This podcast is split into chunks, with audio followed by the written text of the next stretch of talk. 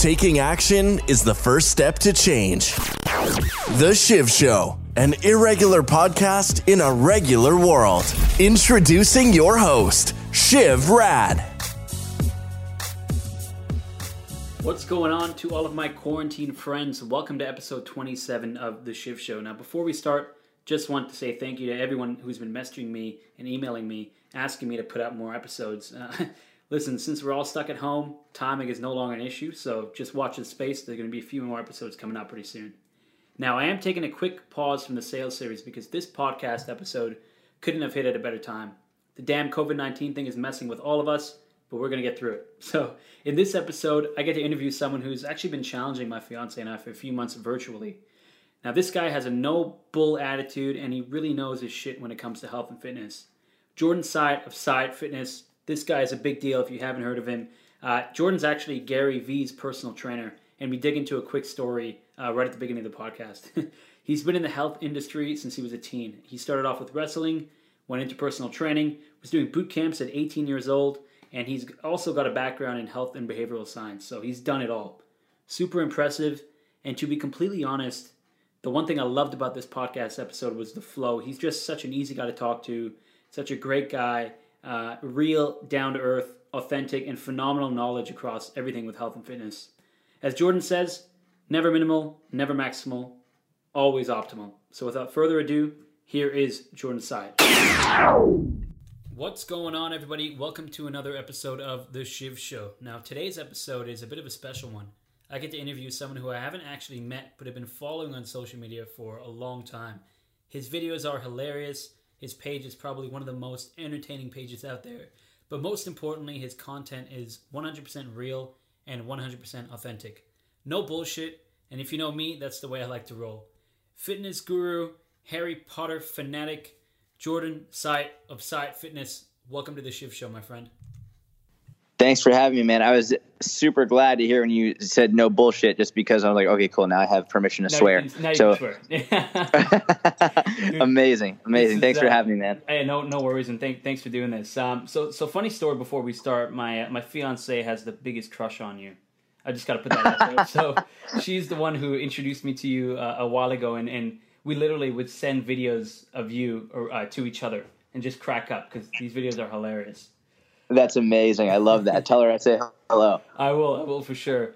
Um, before we jump in, I just have one question. I usually like to ask a question before we uh, we start, but the question is, what is it like to train Gary Vee? Because I'm picturing he's just yelling at you at the gym, trying to motivate you. Is it the other way around? How does it work? oh man, that is a very um, that's a very that would be a picture that you would get based on his content, right? it is very opposite. Um, really? I mean, Gary is very open about how much he hates working out, but I think people hear him talk about it, and when he, he's talking about it, he's usually doing his own content and he's in his best frame of mind and he's like super energetic. He's like, no, I hate it. I absolutely hate it. But like, yeah. he really hates it. and um, when we would train it, six in the morning, six thirty in the morning, he is doing everything in his power to delay it. So he'll come down 30 minutes late and he'll like be super slow and he'll be like, no, I just want to roll today. I don't really want to work out. And it's like, you got to try and force him to really get something in. It's, it is a battle to get him to work out. Oh um, so it's, it's definitely, I mean, he's, always always optimistic and he's mm-hmm. always very kind and and he's almost always in, in, a good mood much more than anybody I know. But actually trying to get him to work out it is not an easy task. Like yep. he doesn't like working out. There's a lot of people out there like that. That probably used to be me as well. So uh, and I get him. Totally get him. Uh, listen let, us jump into it. So so tell us you know who who Jordan is. Let's start off there uh, let's see. So, um, like where I started, how I got to where I am today. Um, if I'll say, to, so I start. If, if you were to speak to someone who, who doesn't know who Jordan Syatt is, how would you how do you explain yourself? I would say I am a I'm a strength coach, a nutrition consultant.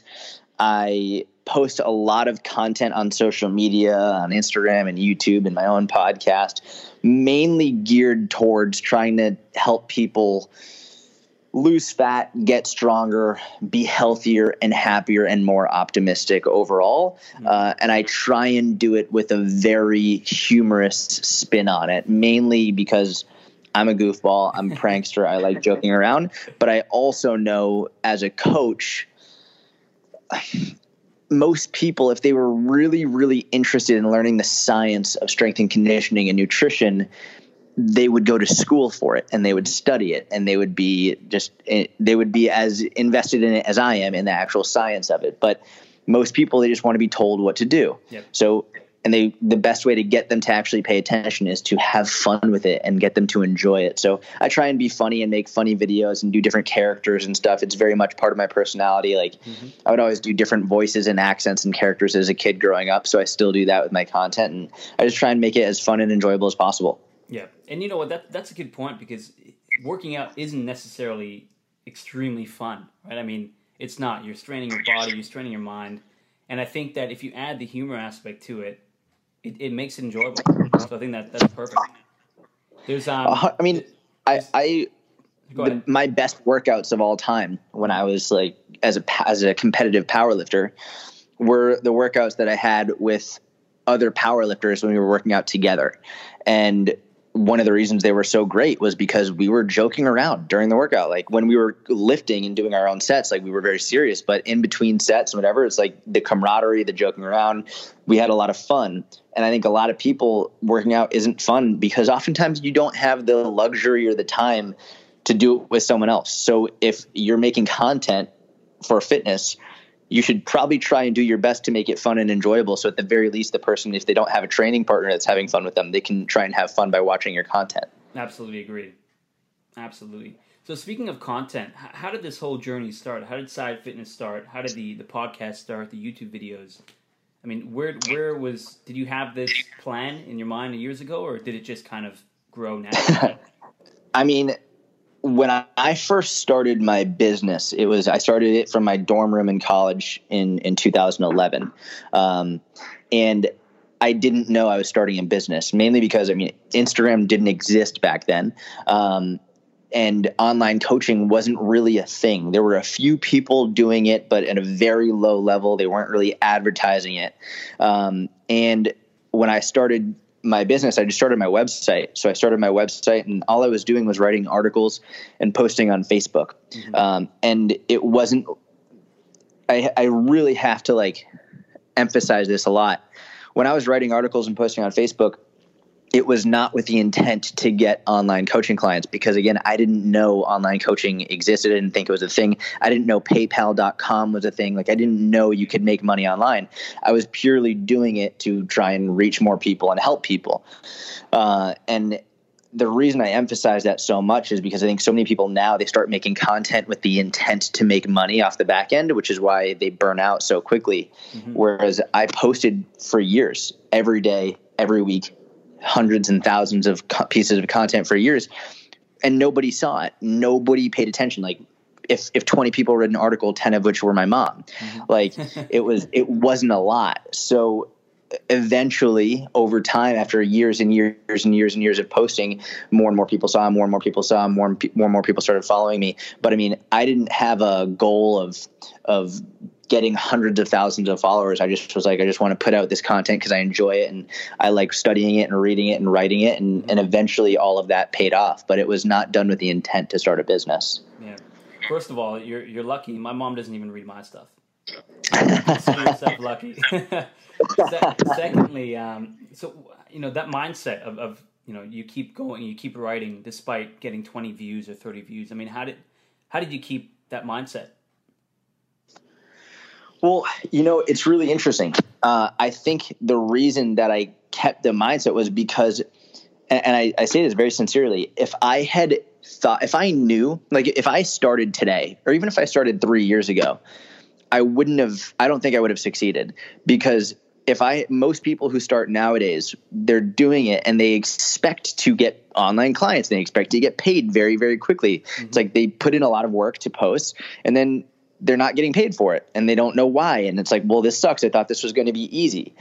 For me, it was my huge advantage that I didn't know an online business was possible because all that I needed to keep my motivation to keep going was one person to say this helped me or one person to reach out and ask me a question that I would hop on the phone to them and I would answer and have an hour call with them for free. Mm-hmm. It was like my payment was having the opportunity to see people were benefiting from what I was saying. Yeah. Even if it was one person, that's all I needed for me to get a little bit of motivation. Mm-hmm. So like I think the difference is most people in order to get motivated, they need to make money. And for me, my advantage was not knowing that making money was possible. So my payment was just getting the affirmations from people saying this was helpful. Yeah. Yeah. And, and you know what? That actually does a lot to keep you going. I remember when I started this podcast, I think episode one, I posted, and I, you know, I didn't know if this was going to grow. I didn't know if it was going to organically grow or just, you know, stay at, stay at one view, which hopefully would be my mom. But, um, but it wasn't. But, uh, I had my I had my grade I think grade seven or eight teacher reach out to me and say that she had a fear of flying, and after hearing me speak about fear, you know, she went and booked a trip to, to China and Australia. And just hearing that, I'm like, well, that changed. Yeah, I'd like to think I, I had a part of changing someone's life or helping them make a decision that they were fearful to do before, and that just kept me going. And every time I think of this podcast, I'm like, you know, there's times where I wouldn't do an episode in, in a week or two, and then I get back on it. But I always think of that example to keep me going. To say, you know what, I've helped change one life, and that I've helped I've helped someone, and that's going to keep me going. I love that, hundred percent. Yep. Yeah. So let's let's dig into passion for fitness. So I, I, have a bit of a passion for fitness as well. I, lost a few years ago. I lost 150 pounds in 11 months, and um, you know that's incredible, man. Yeah, yeah. I was a 300 pounder in high school. Um, you know, right guard, O line, football guy, and then ended up just losing a bunch of weight because I, I, I needed to. I absolutely needed to. I was heading to the obese level, and and that was about probably nine or ten years ago, and I've kept it off for for ten years. So my passion is again making sure that people understand the, the benefits of health and fitness, and also a little bit of fear of, of you know not wanting to go back to, to 300 pounds. But um, talk to me about your passion for fitness and, and where that came from. So I I got into fitness because of wrestling. I started wrestling when I was eight years old, and um, basically I I fell in love with it. It was my obsession. It's all I thought about. It was just all through all through middle school and then high school was wrestling and girls is all I thought about. Yeah, um, so when I got to high school, I made varsity as a freshman, and I had to cut a ton of weight. So I was cutting from 112 pounds to 103 pounds every week. Mm-hmm. Uh, and as a 13, 14 year old freshman going up against 17, 18 year old juniors and seniors, I was a good wrestler technically and endurance wise, but strength wise, I just did not have enough strength. Just like, you know, there's a huge difference between 13 year olds and 18 year olds. Um, so between needing to lose weight and get stronger to be competitive, I ended up uh, doing a lot of research trying to figure out okay how can i lose weight while getting stronger? And i ended up applying to a gym just so i was like hey i'll take the trash out i'll clean the floors uh, just let me come and intern. And the first gym that i applied to they said no like our clients don't want a high school kid walking around. And the second gym that i applied to fortunately took me under their wing and they were also incredibly incredibly science based and uh, they were just super generous and I was lucky from 14 years old. I was inundated into a very science based fitness industry world. They introduced me to you know, Eric Cressey, uh, Dan John, Pavel Tsatsouline, Alan Aragon, Lyle McDonald. They just introduced me to the like the heart, like the heartbeat of of the science based fitness mm-hmm. industry, and uh, that's really how I got started. And I was obsessed ever since. No way. Okay, that's and you started really really young, actually. 14. Yeah. Yeah, that's awesome. Okay, so. You, right from the get go, you had that science background, and then you went into science in, in college, correct? So after after high school, I worked at that gym all through high school, mm-hmm. uh, and then I took a year off between high school and college. Just traveled for a year, lived in Israel for a year. Then I came back and I went to the school. I went to University of Delaware, and I entered going into exercise science. Um, but one of the things I realized through having, I was so lucky to have that coaching experience for four years before I went to college because I realized that you could have the best workout, you could have the best nutrition program, but if someone's not going to follow it, then they're not going to see the results. Mm-hmm. So when I was doing the exercise science course for the first, I remember all through September and about halfway through October, I was like, this not only is a lot of this outdated, and I don't like my professors, and I just wasn't happy at school in general. But I was like, this stuff, it's they're not teaching practical stuff, mm-hmm. and it's not actually going to help anybody. And I could tell, I spoke to them about it, but you could tell just by the way they would speak they hadn't coached people. They had went from studying exercise science to teaching exercise science, mm-hmm. but they'd never actually practically applied exercise science. Yeah, so I ended up experience, I guess. It's huge difference, and so I ended up switching to behavioral health and psychology because I wanted to learn. Like the way I explain it is, everybody knows they should eat eat better. Everybody knows they should exercise, but not everybody is eating better and not everybody is exercising even though they want to. Like mm-hmm. when I do a Q&A on Instagram, the number of questions I get from people being like, "I know what to do, I'm just not doing it. Tell me why." is like that's really the issue. Yeah. And so I switched to behavioral health and psychology so I could really understand that and that's what has been the major sort of backbone of my career and a lot of my content is not only educating people on what to do, but also how to get themselves to do it. Well, that, that actually ties in perfectly to, to my next question. And, and this goes from just listening to people, and some of the questions even I get about my fitness journey and, and whatnot. Let's talk about binge eating. And I want to get back to um, the psychology piece, but binge eating is something that, that happens to to all of us, happens to the best of us. Uh, how do you how do you stop that from happening? And how many? I'm sure you get questions about binge eating all the time. Yeah, I think binge eating is it's some of my most most watched, most viewed, most listened to content, especially on my own podcast. Like uh, probably the vast majority of my podcasts are on binge eating, um, and I think the first and foremost thing to say, just from a uh, ethical standpoint, I think it's really, really important to say if you struggle with binge eating, it's a good idea to speak to a therapist about it, to a counselor, to a, a, qualified professional, because there are people who specialize in this. And I think wow. a lot of people they don't realize that it's it's a it's a serious problem. Mm-hmm. And I think it's one of no one is really going around being like, "Hey, I struggle with binge eating." Like yeah. classic like signs and indications of binge eating are someone will they'll do it alone at night when no one is around. In fact, they'll often eat less throughout the day and with their friends saying they're not hungry and then go home at night and eat everything. Mm-hmm. And it's often through guilt and shame and and they they'll they'll be oftentimes the person who are like, well, I don't know why I can't lose weight. I barely eat, and all the friends are like, yeah, I know this person. They barely eat, but they don't know that at night they're going home and eating thousands and thousands of calories uncontrollably. And it's there's a lot of guilt around it, and I, it's important for people to know it's okay to talk to someone about it. It's okay to like seek out and seek help and therapy because it's super super important. I actually didn't um, even know there were you know psychologists and therapists for binge eating Who's, specifically. Oh yeah, wow. yeah, yes. And, and it makes total sense if you think about it. Yep. Yeah. You're right. Yeah. Not a lot of people are talking about it. I mean, I would never. So, I would never admit that I would. Yeah, I, I don't think I would admit when I was when I was larger back in the day that I had an eating problem. I would. Yeah, exactly. So you're right. You're right. Wow.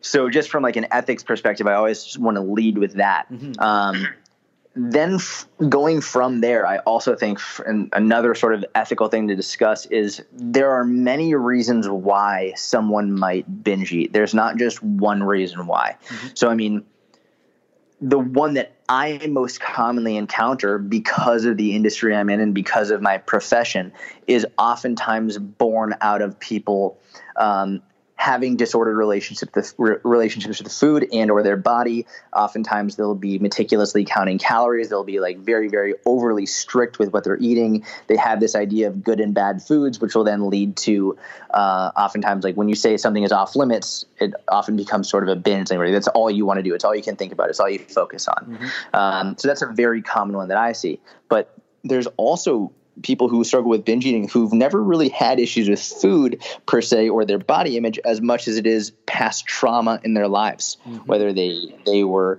abused as a child or they went through some they have PTSD for whatever reason like there are many reasons why someone might binge eat and that's one of the reasons why it's so important that I very much recommend seeing a therapist yeah. because there could be nu- numerous reasons um, the ones that I most commonly work with are, like I said, people who struggle with body dysmorphia, people who um, who are like uh, severe, sev- they they count calories, but they take it to an extreme. Uh, orthorexia, very very commonly, like people who like they're scared of not of eating like quote unquote bad foods, and even if they're not scared of it, they they have this idea that there are inherently good and bad foods. And so for me, I think the first step to take in helping people stop binge eating is helping them understand that there's no inherently good or bad food mm-hmm. that you can have everything in moderation. Yeah, yeah. And uh, okay, let's stick on nutrition because um, I think that's that's probably the most important piece of, of this episode. So just looking at diets, there's there's so many diets out there. There's there's keto, there's paleo that you're doing. You were doing the carnivore diet. Um, I think you're doing the Big Mac diet before as well. where, where, does your clarity come from with with all of these diets around? Where does your clarity come from, and, and which one would you recommend? And I'm guessing that's a that's an odd question because I think every body is probably different and would react differently to a diet. But which one did you like better and why? Well, so I, I, definitely have to clarify. I did a Big Mac challenge. Okay. Uh, and basically, the Big Mac challenge was, and that's it's sort of like a good segue into my answer here. The Big Mac challenge was my way of showing people that you can enjoy your favorite foods in moderation mm-hmm. while still making progress. Uh, the way I structured this was is I ate one Big Mac every day for 30 days straight. It wasn't just one Big Mac. I still ate other foods and I had regular meals, but I included one Big Mac in my food every day for 30 days straight, and I lost seven pounds in the process. Wow. Um, the reason I did this is because there are people who they'll go to have a slice of pizza at their daughter's birthday party and they'll have incredible guilt or incredible fear and anxiety about ruining all their progress mm-hmm. or there are people who will like go to have a slice of cake or they they they will on friday night when they're going to go out to eat with their friends and family they'll make up an excuse as to not go or they when they do go they will say they're not hungry and they won't eat out of a fear of ruining all their progress by god forbid having one meal with their friends and family mm-hmm so I wanted to show people that you can do this and still make progress, still lose fat, still be healthy, just as long as you're eating in moderation. Yeah. So the Big Mac Challenge is a 30 day thing, and, and that's what I did. And, and, it has fortunately since helped hundreds of thousands of people. It's been a really amazing piece of content, and I've been super glad with how it's done, mm-hmm. Super happy with how well it's done. So leading into that or, or going off of that, what's the best diet? Well, the best diet is whatever one you can sustain for the long term mm-hmm. that allows you to enjoy your favorite food favorite foods in moderation and achieve your goals and like, it goes back and, to consistency right i mean you, you talk about you can't fuck this up it, consistency is key a hundred percent and that's sort of sort of what i mean when i say like you have to be able to sustain it long term if if you can't sustain it long term if you can't be consistent with it for a long time or forever then why do it? It's one of those things where people will do these juice cleanses or rapid fat loss protocols or whatever it is, things that are incredibly restrictive and impossible to sustain. But they do them because what happens is they have this very quick, rapid weight loss and they get almost this, this high from it. Sort of like when you look at people who gamble.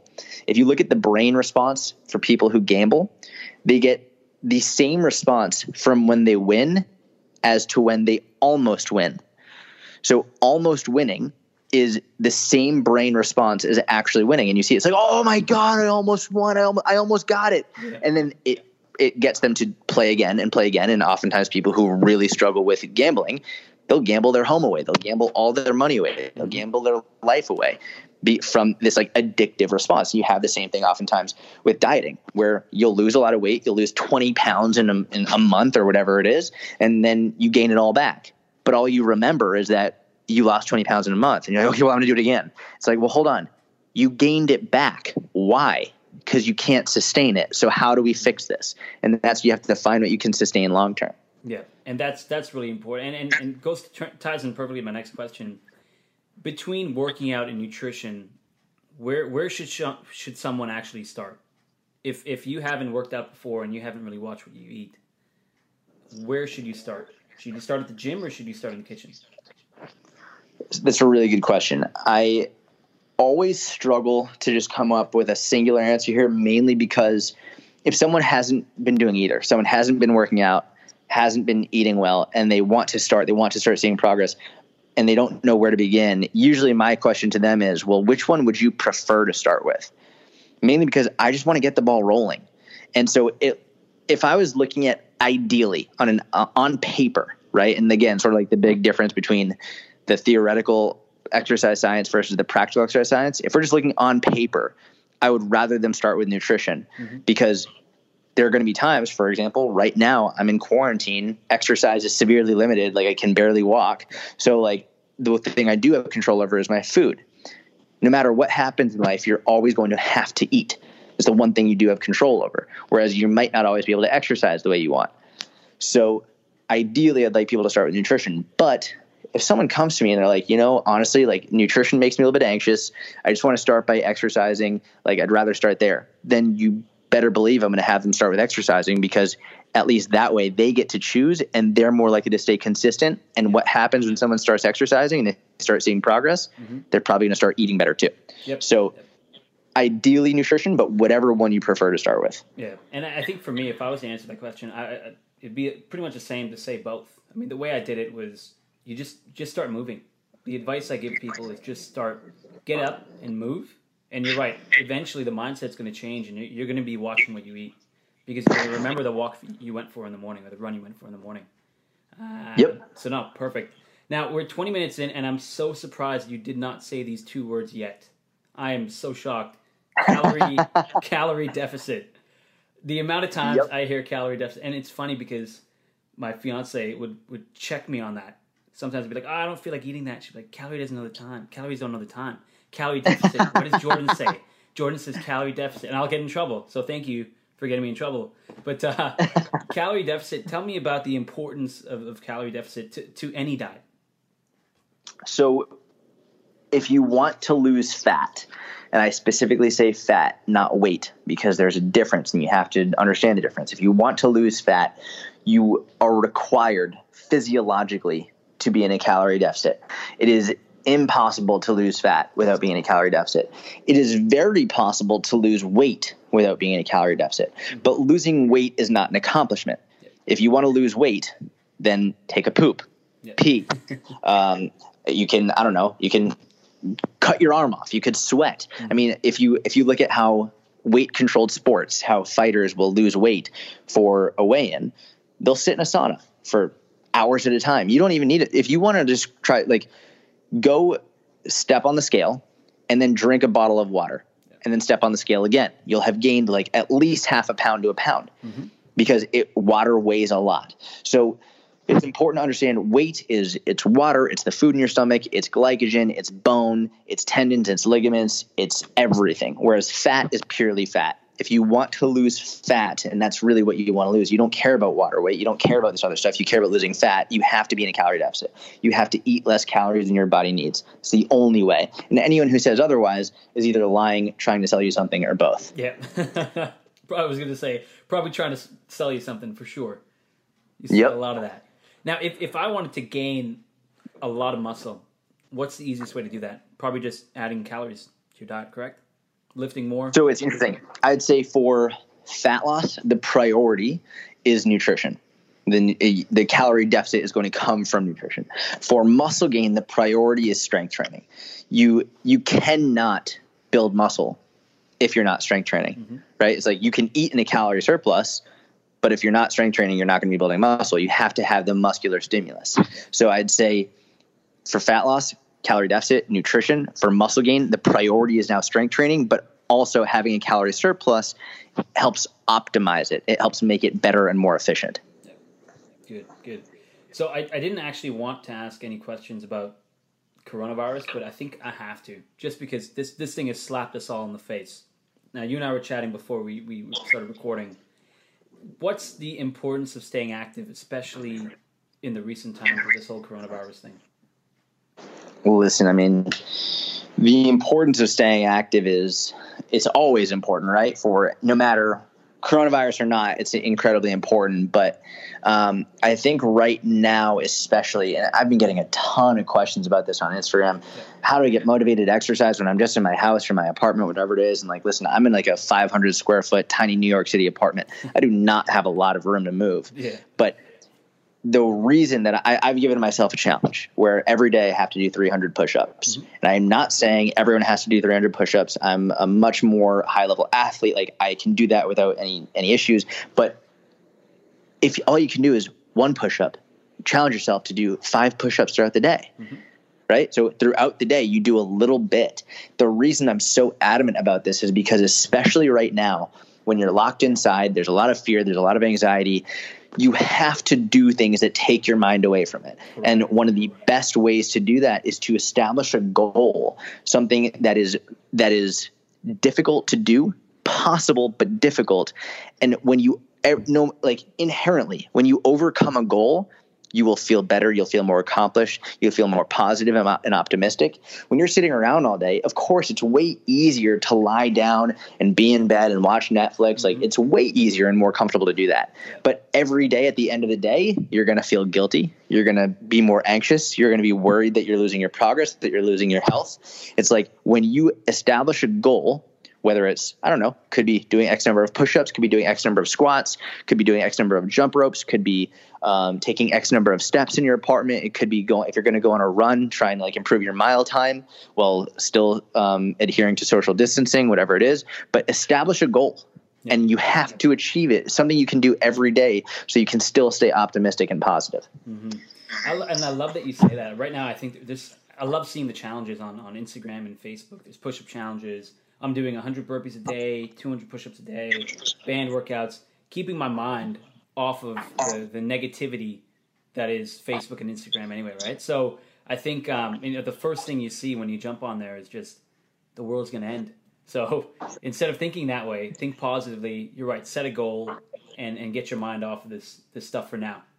Things will get better. 100%. It'll, it'll take time. Absolutely, I agree yeah. completely. Listen, I don't want to keep you for too long. I know you're a very busy guy, but I do have a few more questions, and, and one of the mo- this is more of the mindset type of thing. Um, going through your comments is probably one of the funniest things. Like you have, there's so many haters and there's so many naysayers, and I love the way you handle them. So how do you, how do you handle that from not just the you know the, the Instagram phase, but the, the, the mindset way? Like I mean, you mentioned that the um, the way to teach fitness will will challenge you that the way you've learned in the past um, the conventional ways, right? So I'm, I'm guessing you have a lot of people hating on the way you do things. So how do you handle that? Oh man, I have so many haters. It is so it is, uh, entertaining, uh, man. It is so entertaining. anyway, I'll, I'll, let you go. I mean, you know, I'll, i think to be very forthright, I, I think the the more fun answer or the more the answer that that I think people would like to hear or maybe the answer that I would prefer to give which isn't truthful would be oh yeah it doesn't bother me screw them. But that's not true. Like it absolutely does bother me. And i think anybody who says like oh yeah like the haters don't bother me they're fucking lying. They're trying to have this false bravado. Like no one likes to have haters. It sucks. But i think for me simply by recognizing it sucks helps me deal with it even it helps me make it better and like it sort of helps me brush it off and keep moving forward if i was to pretend as though it didn't bother me but it actually did then i would start to have another issue i'd feel like a fraud because i'd be yeah. lying yeah. so it absolutely does bother me um, i think one of the best pieces of advice that i ever took from gary was I remember I asked him one time, I think like my first year of coaching him, I had I, I said like, do they bother you? Do the haters bother you? And he was like, yeah, of course it bothered me. But he was like, let me ask you a question. Has have you ever gone on someone else's page and left a mean, hateful comment? And I was like, no, never. And he was like, do you know why? I was like, I was like, no. He's like, because you're a happy person. Mm-hmm. Because you're a, a happy person in a good place in their life. You don't have the time or the need or desire to go on someone else's page and try and make them feel bad. He's like, so think about the type of person who would be going on your page and leaving a mean, hateful comment. Like, if you really want to think about it, you should feel bad for them. You should feel bad that they're at such a place in their life in which they feel the need to go and be hateful. And it was a huge turning point for me in terms of, I was like, wow, like now I can actually start to have empathy for these individuals because they're in such a sad, angry, lonely, upset place mm-hmm. that they're spending all their time going on my page, looking at my content, following me, and still leaving a mean comment. It's like that yeah. sucks. Yeah, Actually, that, that's a really good way that he put it. You never really think of, uh, I guess, put yourself in their shoes. But uh, yeah, no, they're probably doing Yeah, some exactly. in their lives, right? So Exactly. wow, and, and ties to my next question with patience. You know, how do you have the patience to deal with all that stuff? Um, I mean, I think I've gotten. Uh, so, sometimes I still I still react poorly to it, but I've gotten better over the years. Um, I think, especially years ago, probably three to between three to five years ago, maybe even two to five years ago.